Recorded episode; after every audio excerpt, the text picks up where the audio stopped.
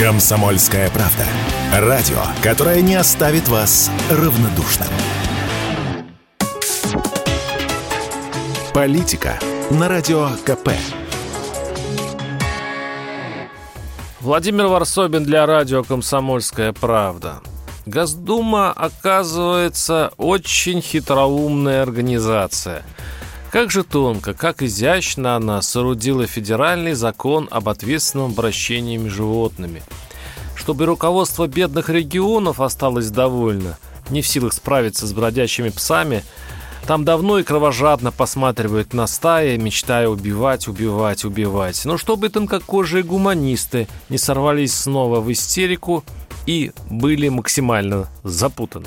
Полгода интернет-битв сторонников эвтаназии бродячих животных с ее противниками, напомню, не выявили победителя. Страна так не пришла к общему мнению, надо ли убивать собак. Желающие смерти бродячим животным напирали на случай, когда те разрывали на части случайных прохожих. Нежелающие апеллировали к статистике. В регионах, где деньги на стерилизацию и приюты животных не разворовывались, печальных случаев все меньше, зато благородная эмпатия, например, через волонтерство, в народе росла. И, похоже, федеральные власти просто махнули рукой, мол, разбирайтесь сами, но при одном условии – мы тут ни при чем. Закон написан так гениально, словно его авторы все-таки побаивались гореть в аду. И в своих заявлениях, что эвтаназия не предполагается, были формально правы. В законе действительно нет о ней ни слова.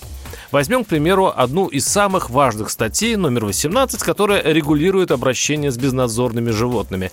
Она диктует, при отлове бездомных животных нельзя применять лекарства и приспособления, приводящие к травмам или гибели животных, что необходимо вести видеозапись отлова, что бродяг необходимо возвращать владельцам, если их данные можно установить. И эти прекраснодушные правила из мира эльфов, конечно, не отменяются. Но эти требования перечислены с оговоркой, если иное не утверждено законодательными актами субъектов России. Они могут не просто принять иное, уверен, перетравить бродящих псов уже завтра готов, к примеру, Якутия. Закон дает возможность спрятать эти расправы в тень.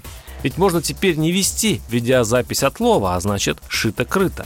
Конечно, все это делается не из садистских наклонностей региональных властей, а от отчаяния и бессилия перед проблемой, которую Россия не смогла решить бескровным способом.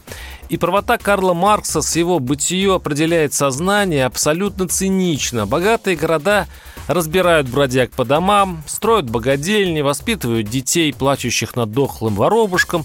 Бедные точат ножи, защищаясь от голодных псов, закапывают котят в придорожной канаве и воспитывают детей в правиле потенциальную опасность лучше убить. И мораль тут ни при чем.